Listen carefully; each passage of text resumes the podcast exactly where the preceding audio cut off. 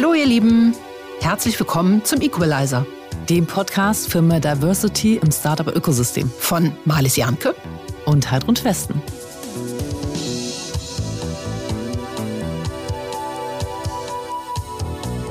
Wir freuen uns über unseren Kooperationspartner Cavalry Ventures. Laut TechCrunch 2021 der hottest Seed Fund. Warum? Cavalry bietet Gründerinnen neben geldaktive Unterstützung durch ein außergewöhnliches Netzwerk mit 220 UnternehmerInnen, WissenschaftlerInnen, JuristInnen, Technologie- sowie Marketing-ExpertInnen und vielen mehr habt ihr immer die perfekte Person mit der zu eurer Herausforderung passenden Expertise an der Seite. Cavalry ist ein in Berlin ansässiger Venture Capital Fonds, der in Software-Startups in Pre-Seed und Seed-Phasen in ganz Europa investiert und gehörte zu den ersten Investoren in mittlerweile erfolgreiche Unternehmen wie Forto, McMakler, Brighter, Flip und Patronus. Gerade hat Cavalry einen neuen 160 Millionen Euro Fonds aufgelegt. Dieses frische Kapital wird in den nächsten Jahren in über 30 Startups fließen. Wenn ihr also eine Geschäftsidee habt und einen Investor sucht, dann schaut doch mal bei cavalry.vc vorbei.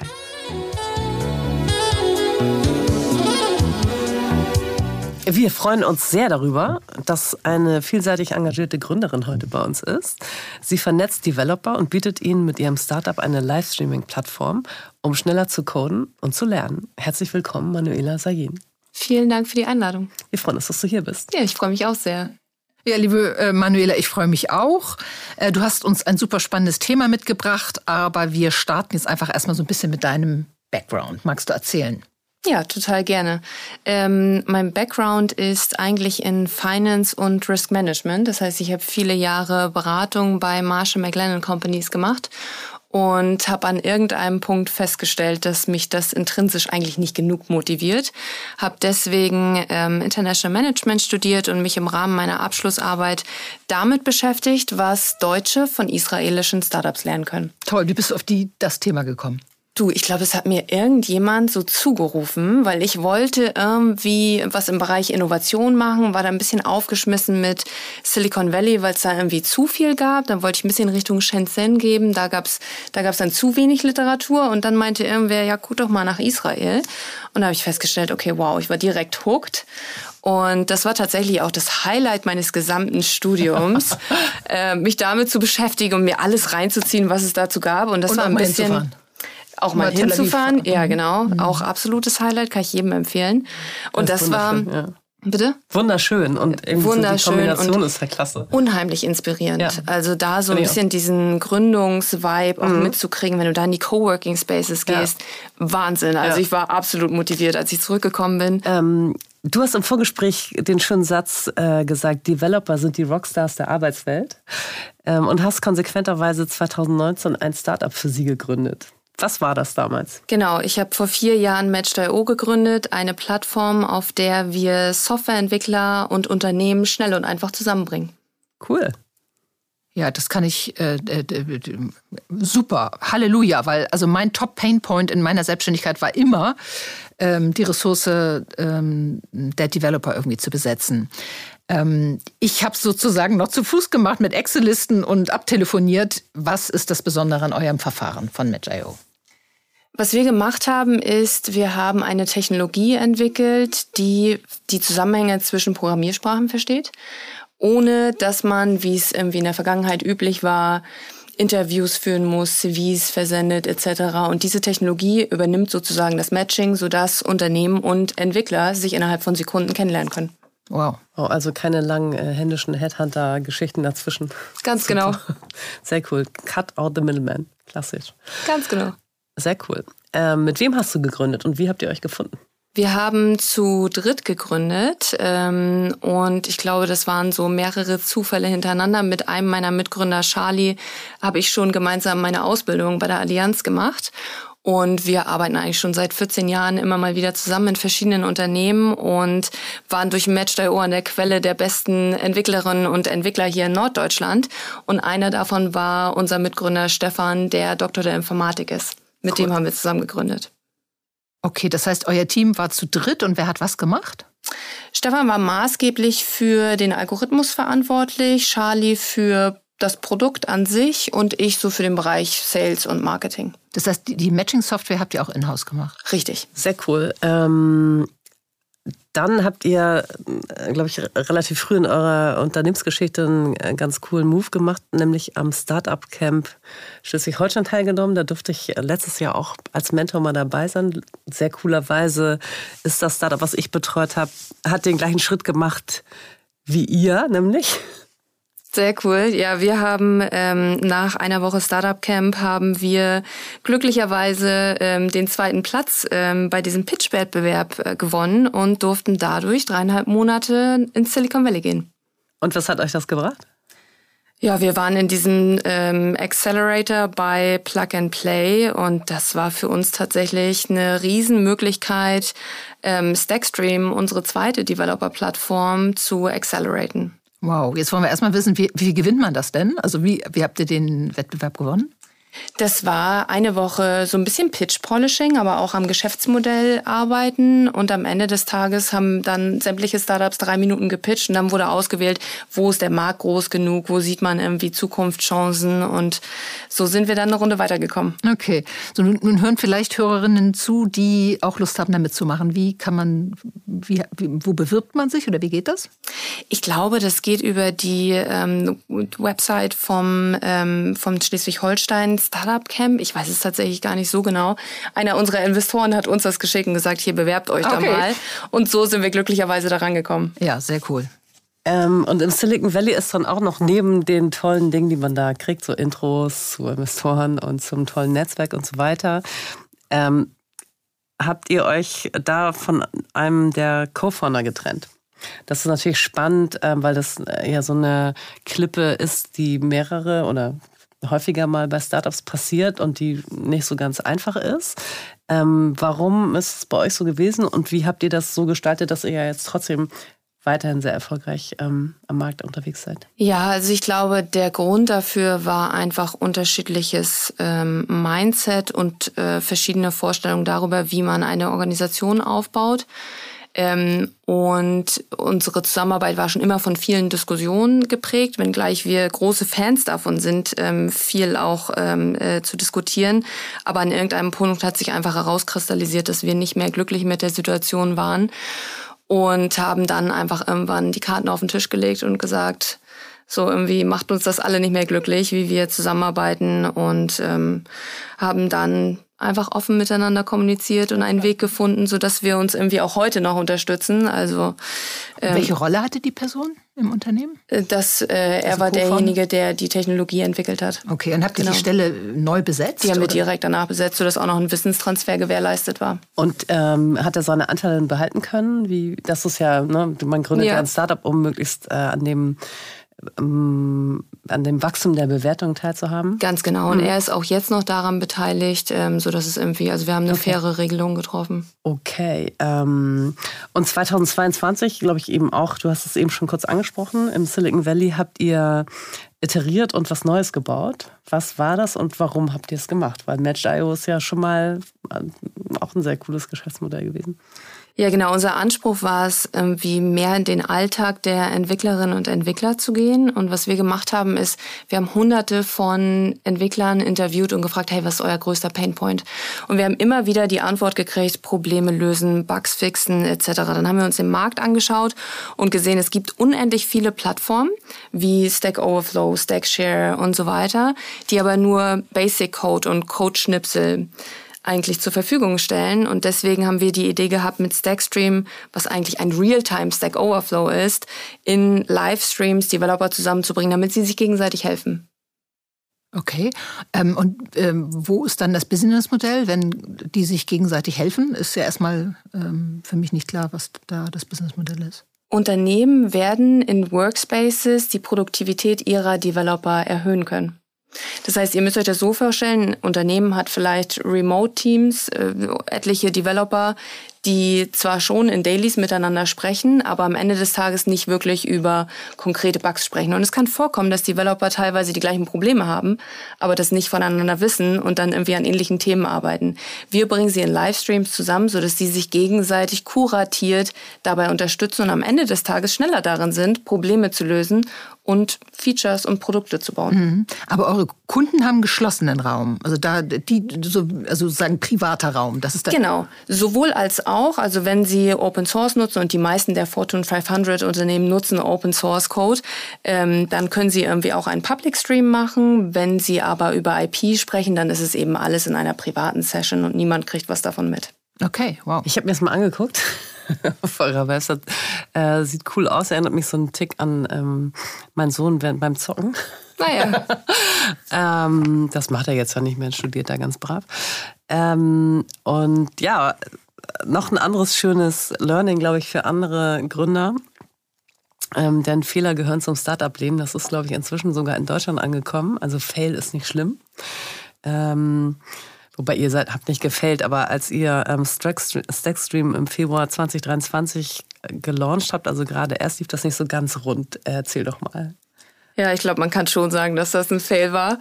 Ähm, Kleines also Fail. genau, am, am 23.02. wollten wir Stackstream offiziell launchen, haben wochenlang diesen Launch vorbereitet und das, das halbe Team hat mit Open Source Communities und anderen Developer Communities gesprochen, um alle irgendwie für den 23.02. zu gewinnen. Und wir haben so eine große Panel-Diskussion mit vielen Leuten aus dem Valley, irgendwie ein Moderator äh, von Zendesk, alles organisiert. Und Schön Spannungsbogen aufgebaut. Total, absoluter Spannungsbogen für alle Beteiligten, insbesondere das Team. Und ähm, dann ist Folgendes passiert. Es war 19 Uhr, es sollte losgehen und wir haben gesehen, dass in diesem Stream ähm, so nach und nach die Userzahl stieg. Und an irgendeinem Punkt ist alles gecrashed. Die Datenbank ist komplett runtergefahren. Und heute kann ich das mit einem Lächeln erzählen, weil genügend Abstand vorhanden ist. Ähm, aber es war furchtbar. Es ist Folgendes passiert. Es war zu viel Load. Die Datenbank ist komplett runtergefahren, sodass irgendwie gar nichts mehr verfügbar war. Und wir haben es dann innerhalb von 50 Minuten geschafft, auch wieder alles wieder zu aktivieren und hochzufahren. Aber am Ende des Tages ist der Launch nicht so äh, äh, stattgefunden, wie wir uns das gewünscht haben. Und das Schlimmste daran war eigentlich so die, das Team, was da so viel reingesteckt mhm. hat und dann so in diese Gesichter zu gucken, das war einfach furchtbar. Also wenn du es so erzählst, fühle ich schon direkt Stress, muss ich sagen. Also Fehlerkultur hin, Fehlerkultur her, das ist Horror, glaube ich. Das ist wirklich äh, Horror. Aber ihr seid, äh, wie ich weiß, damit sehr gut umgegangen. Du bist, hast das äh, transparent gespielt ähm, auf LinkedIn, richtig? Ja, genau. Ich wollte das eigentlich schon am nächsten Tag machen. Ich wollte schon am Freitag, wollte ich auf LinkedIn schreiben, so, hey, alles total doof gelaufen, aber jetzt haben wir uns wieder erholt. Und das hat nicht gereicht, nee. die Zeit. Also ich konnte es dann auch erst am Montag machen. Und ich glaube, wichtig war erstmal im Team Klarheit zu schaffen. Wie machen wir jetzt weiter? Was bedeutet das für uns? Wie gehen wir jetzt mit diesen ganzen Menschen um, die da auf uns gewartet haben? Wie kontaktieren wir die jetzt und wie machen wir weiter? Und das Feedback war aber insgesamt absolut positiv. Und auch alle von Investorenseite? Auch von der Investorenseite. Klar. Ehrlicherweise sogar, also insbesondere auf Seiten Investoren. Viele haben gesagt, hey, wenn du dich nicht bis auf die Knochen blamierst im Launch, dann bist du einfach zu spät auf den Markt gegangen. So, und so versuchen wir uns das jetzt schön zu reden. Aber wenn man es selbst erlebt, dann ist es halt doof. Ja, und ich meine, klar, aber trotzdem lernst du natürlich aus Fehlern am meisten. Das wissen Investoren am besten, weil die haben das ja auch nicht zum ersten Mal erlebt. Ja, ja. Ähm, Okay, also ihr habt jetzt zwei erfolgreiche Produkte auf dem Markt. Äh, Stackstream und Matched.io gibt es aber nach wie vor. Ähm, was macht ihr damit jetzt? Wie läuft es weiter? Weil ich habe dich so verstanden, dass ihr schon schwerpunktmäßig jetzt euch mit Stackstream ähm, oder darauf fokussiert, aber Match.io trotzdem weitermacht. Wie kann man sich das vorstellen? Genau, also ich glaube, wichtig ist für uns als Gründer, aber insbesondere auch im Team, dass man einen klaren Fokus hat. Deswegen liegt der Fokus auf Stackstream, wobei man dazu sagen muss, Match.io läuft. Also da registrieren sich Entwickler und Unternehmen und die lernen sich halt ohne unser Zutun kennen.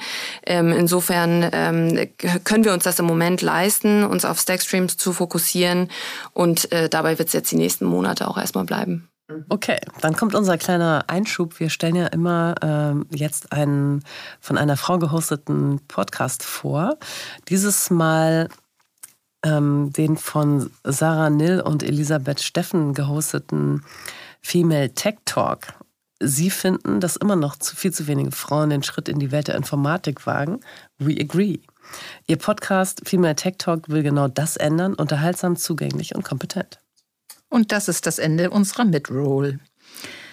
Ähm, kommen wir zum Thema Finanzierung. Ähm, wie habt ihr euch bisher finanziert? Ihr habt gestartet, also gebootstrapped zunächst. Wie ging es dann weiter? Genau, nach zweieinhalb Jahren Bootstrapping hatten wir das Gefühl, dass es gut für uns wäre, für ein schnelleres Wachstum Investoren reinzunehmen. Das heißt, in unserer Pre-Seed haben wir Angels und einen Accelerator mit reingenommen. Angels, sagst du? Ja. Genau, zwei Business Angels. Mhm, mhm. Und ähm, beim NCA wart ihr auch? Richtig. Als Accelerator. Genau. Mhm. Und äh, eine stille Beteiligung der IFB. IFB, richtig. Ja, okay. Du hast im Vorgespräch einen wundervollen Satz gesagt, den ich dir jetzt natürlich nicht in den Mund legen kann, aber ich muss ihn wiederholen. Wir wissen den Wert eines jeden Euros zu schätzen. Fand ich total schön. Passt auch ganz gut zu meiner nächsten Frage. Jetzt raced ihr wieder. Ähm, gerade wozu braucht ihr das Kapital? Ja, zum einen, um unsere Plattform an sich, äh, also das Streaming, ähm, auf noch sicherere Beine zu stellen, wie der Crash es gezeigt hat, ähm, aber insbesondere um die Community zu stärken. Also der Fokus liegt jetzt darauf, ähm, sowohl Unternehmen als auch Communities auf Stackstream zu bringen, damit die sich gegenseitig unterstützen können. Jetzt ist das aktuelle Marktumfeld ja nicht gerade das Beste und äh, schon bedingt durch erstmal Corona, dann Ukraine-Krieg. Jetzt äh, gibt es auch noch ziemlich viel Stress um die Silicon Valley Bank. Ich, wir haben gehört, dass ihr zum Glück dort kein, äh, keine Verflechtung habt, aber insgesamt merkt ihr, oder wie, wie wirkt sich das Marktumfeld aus? Also ich versuche das gar nicht so sehr an mich ranzulassen, weil ich glaube, wenn ich jetzt schon mit der Einstellung rangehe, hey, schlimmste Zeit ever zu raisen, ich glaube, dann ist es schon zum Scheitern verurteilt. Ähm, zwei Sachen spielen uns, glaube ich, aber im Moment auch in die Karten, also zwei Trends. Zum einen so ein bisschen Freelancer-Economy, zum anderen aber auch die ganzen Layoffs, was bedeutet, irgendwie Unternehmen entlassen Leute, haben aber trotzdem den gleichen Workload. Insofern hilft Stackstream ja dabei, die Produktivität zu erhöhen und das ist, glaube ich, im Moment ein spannendes Thema, dennoch für Investoren und ich bleibe positiv. Einstellung. Absolut, ja. Ähm, was wir jetzt ähm, immer spannend finden, also jetzt unabhängig von der jetzt schwierigen Lage, hast du ja ähm, bestimmt Erfahrung sammeln dürfen beim Fundraising. Ähm, ich vermute, ihr habt das durchaus divers mal gemacht oder bist du alleine unterwegs und hast du speziell als Frau da Erfahrung, die du teilen möchtest? Ja, wir haben uns aufgeteilt. Also wir haben geguckt, wer irgendwie das Thema Fundraising übernimmt. Ähm, und ich bin, ich, mir macht das Spaß. Mhm. Mir macht das Spaß zu pitchen. Ich spreche gerne mit Investoren. Ich kenne gerne sämtliche KPIs, die wir so haben. Ähm, und auch da glaube ich, dass äh, mir im Zweifel das auch viele Vorteile bereitet, als eine der wenigen Frauen, mit der Investoren dann vielleicht am Tag sprechen, ähm, äh, ins Gespräch zu gehen und zu sagen, wie wir jetzt die Tech-Industry auf den Kopf stellen wollen. Mhm. Und äh, also durchaus nur positive Erfahrungen oder kannst du es jetzt gar nicht so richtig sagen, weil du gerade mit einem Fundraising bist? Ähm, also wir haben oft gehört, dass dann Frauen so Fragen gestellt bekommen wie, äh, verstehst du denn, was ihr da macht? Aber da hast du. Tatsächlich, also ich will gar nicht äh, so tun, als wäre das irgendwie alles unfassbar toll, ja. aber solche Fragen habe ich noch nicht gestellt bekommen. Toll. Ähm, und ich habe auch insgesamt keine schlechten Erfahrungen mhm. gemacht. Also nee, ich nehme das jetzt mal als gutes Zeichen dafür, dass sich was entwickelt das in der Branche. Das glaube ich auch. Ja. Toll. Die ist ja auch sonst schnell, insofern offensichtlich auch an der Stelle. Ähm, worauf liegt Ihr Wert bei der Investorinnenauswahl? Habt ihr da bestimmte Kriterien, was ja auch als Startup wichtig ist, es ist immerhin ungefähr so wichtig wie eine Ehe. Ja, ja, das Wichtigste für uns ist, dass die Investoren unseren Markt und unser Umfeld verstehen. Also die sollen schon verstehen, wie Developer-Tools funktionieren und wir brauchen Leute, die den Finger in die Wunde legen und uns challengen. Mhm. Und auf der persönlichen Ebene guckt ihr da auch so Bauchgefühl und solche Sachen? Ja, ich habe auch schon Investoren abgesagt, wo ich das Gefühl hatte, so da habe ich jetzt gar keine Lust drauf, mit denen irgendwie regelmäßig Calls zu machen. Sonntagnachmittag so schön mal. Ja, ich glaube, das, das ist halt, wie du es richtig sagst. Also man geht ja in eine Beziehung ein und da muss man irgendwie auch trotzdem, also ja, gerade in diesem Verhältnis muss man Spaß miteinander haben. Ja. Ähm, da sind wir schon beim nächsten Thema Networking. Ähm, ist ja als Gründer oder auch Gründerin natürlich extrem wichtig. Und ich habe den Eindruck, du bist ziemlich aktiv. Ich treffe dich äh, ziemlich häufig auf solchen Events, was ja auch total gut ist.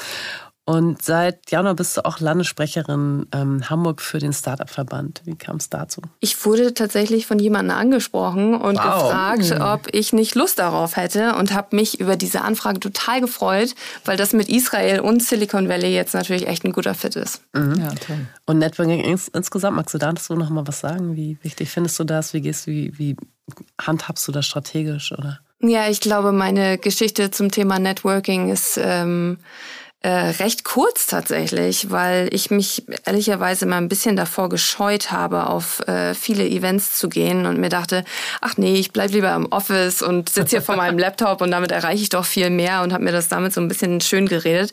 Wenngleich ich sagen muss, ich habe durch die Zeit im Valley gemerkt, welchen Wert Networking und einfach mal auch noch auf echte Events zu gehen, welchen Wert das mit sich bringt und wie viele Intros man doch bekommt, ja. Ähm, und jetzt ist das in Deutschland nicht ganz so mit den Intros, aber da arbeiten wir ja dran kann. Ähm, aber ich äh, zwinge mich tatsächlich jetzt auch ein bisschen dazu, auf viele Events zu gehen und präsent zu sein, einfach mit den Leuten zu sprechen und mache das natürlich jetzt in der Rolle als Landessprecherin Hamburg für den Startup-Verband total gerne. Mhm. Ja, wir haben ja vom Equalizer oder Heidrun und ich gemeinsam mit Lena Weihrauch den Female Fairness Dinner ähm, gestartet in Hamburg und mit initiiert. Und bei Cornelia Poletto haben wir uns ja auch kennengelernt. Also du bist offensichtlich unterwegs. Gibt es noch andere Netzwerke, die du äh, spannend findest, wo du ab und zu vorbeiguckst? Ja, ich bin ähm, eigentlich regelmäßig bei dem ähm, äh, Startup Aperitivo mhm. ähm, von Christoph Scheckern. Das ist ein großartiges Event, da habe ich auch schon gepitcht. Und ähm, ansonsten hatten wir in Hamburg ja gerade das Meet and Eat, ähm, wo der Startup-Verband auch involviert war. Und ja, ich glaube, es gibt eine ganze Menge Events und mir kribbelt es immer ein bisschen in den Händen, wenn es um Tech und irgendwie Developer geht. Insofern versuche ich da eigentlich schon sehr präsent zu sein. Mhm. Als Gründerin im Developer-Umfeld bist du in zwei eher männlich geprägten Umfeldern unterwegs. Du hast ja eben schon gesagt, du siehst eigentlich bei den, äh, beim Fundraising und in den Gesprächen eher Vorteile so davon, dass du als eine der wenigen Frauen sehr sichtbar bist. Aber wie ist es so ähm, im Developer-Umfeld oder insgesamt halt in diesen, in diesen beiden eher männlich geprägten ähm, Rahmen so unterwegs zu sein? Ich glaube, ich sehe es auch da ähnlich ähm, wie in dem Umfeld ähm, Investoren am Ende des Tages ist es, glaube ich, wichtig, ähm, gerade in der Zusammenarbeit mit Developern, nicht so zu tun, als wäre man selbst Developer. Also ich mache schon sehr deutlich, dass ich, sobald es ein bisschen tiefer geht in, im Bereich Infrastruktur und Entwicklung, mache ich schon deutlich, dass das eben nicht mein, mein Zuhause ist und stelle viele Fragen. Und ähm, so, ich glaube, da spielt es auch keine Rolle, welche Geschlechtsidentifikation ich jetzt habe, sondern es geht einfach darum, so wie Menschen miteinander interagieren. Mhm. Also wir äh, hören immer wieder von unseren Zuhörerinnen, dass es durchaus auch Ängste gibt oder, oder äh, gefragt wird, was, welche Eigenschaften oder welche Haltung muss man denn mitbringen. Du, du sagst ja schon, die Haltung äh, eigentlich äh, gar nicht den großen Unterschied zu machen. Aber gibt es bestimmte Eigenschaften, die du dir angewöhnt hast, um ähm, erfolgreich aktiv zu werden in den Szenen? Ähm, ich glaube, was ich in den letzten zwei Jahren beginnend mit Corona gelernt habe, ist, mich verletzlich zu zeigen und eben nicht so zu tun, als wüsste ich ganz genau, äh, wie wie Softwareentwicklung funktioniert. Super. Und, und, und wie sind da die Reaktionen? Super positiv, mhm. weil die Leute erklären einem das ja gerne. So, wenn man Fragen stellt, so, das ist ja, das, das, das freut die ja, wenn sie mir jetzt irgendwas erklären können, ich Interesse daran habe und eben keine Scheu, mich verletzlich zu zeigen. Das finde ich jetzt nochmal zwei ganz unterschiedliche Sachen zu fragen. Also sozusagen, ähm, zu zeigen, dass man es nicht weiß und sich verletzlich zu zeigen, ist ja nochmal was anderes. Mhm. Meinst du, nutzt du das jetzt synonym oder meinst du eben auch ähm, sozusagen eine emotionale Offenheit?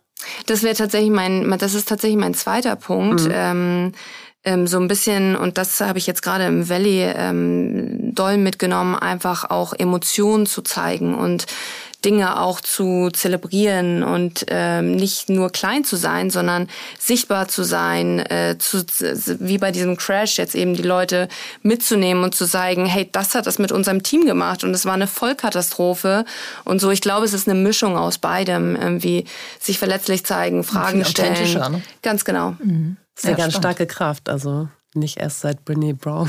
ja, ja.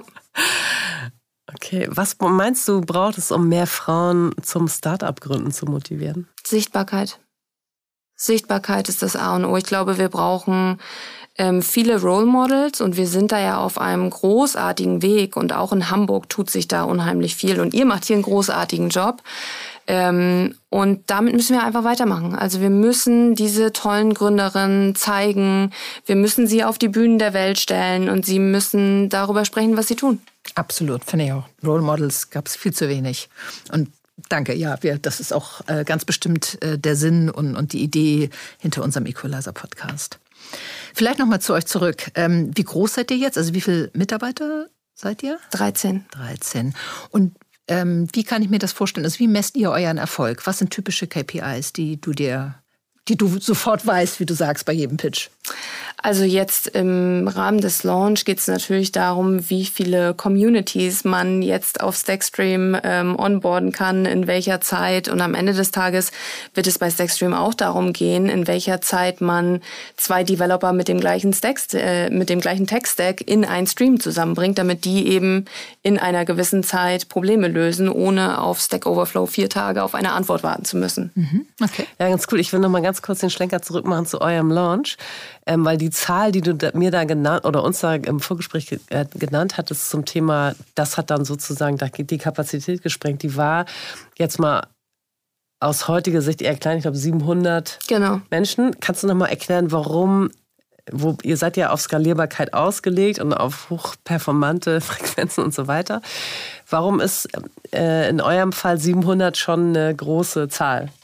Also erstens sind es ausschließlich Developer und mhm. 700 Developer zur gleichen Zeit in einen Stream zu bringen, ist schon äh, ein Erfolg. Mhm, ähm, absolut. Wenngleich ähm, wir darüber sprechen, dass die mit Video und Audio genau. real-time mhm. auf Stackstream sind. Das heißt, die sind nicht einfach nur da und nutzen irgendwie den mhm. Chat, sondern die versuchen zur gleichen Zeit mit Video und Audio da in diese Session zu kommen. Also für so eine Blondine wie mich ist es dann ungefähr so wie bei uns, ich wohne im Dachgeschoss. Ähm, wenn man dann so in Corona-Zeiten um 17 Uhr Netflix gucken wollte und das Signal nur noch so ganz schwach oben ankam, so ungefähr, weil alle unter mir auch schon äh, streamten. Ja, also am Ende des Tages war die Datenbank einfach so überlastet, weil ja. viele User gleichzeitig sich angefragt haben und dann so eine mhm. Schleife entstanden ist mhm. und dadurch die Datenbank einfach runtergefahren okay. ist. Aber wenn man es so vergleichen möchte, dann ja. Ja, um das so ein bisschen anfassbar zu machen. Ja, Manche ja. Leute sind da ja nicht so ganz tief in den technischen Details vom Streaming. Okay, ähm, jetzt interessiert uns natürlich noch mal ganz kurz vor Schluss, ähm, was eure Strategie ist. Wie geht's weiter? Wollt ihr ein Unicorn werden? Das ist ja, ein, sag ich mal, ein Paradigma, was gerade so ein bisschen wackelt, weil, äh, glaube ich, auch inzwischen ein paar Leute festgestellt haben, dass jetzt doch nicht 10% aller Startups Unicorns werden. Mhm. Was ist da so eure Strategie? Ja, ich glaube, also unsere Vision ist es, ähm, äh, alle Developer zusammenzubringen, damit diese äh, schneller Probleme lösen können.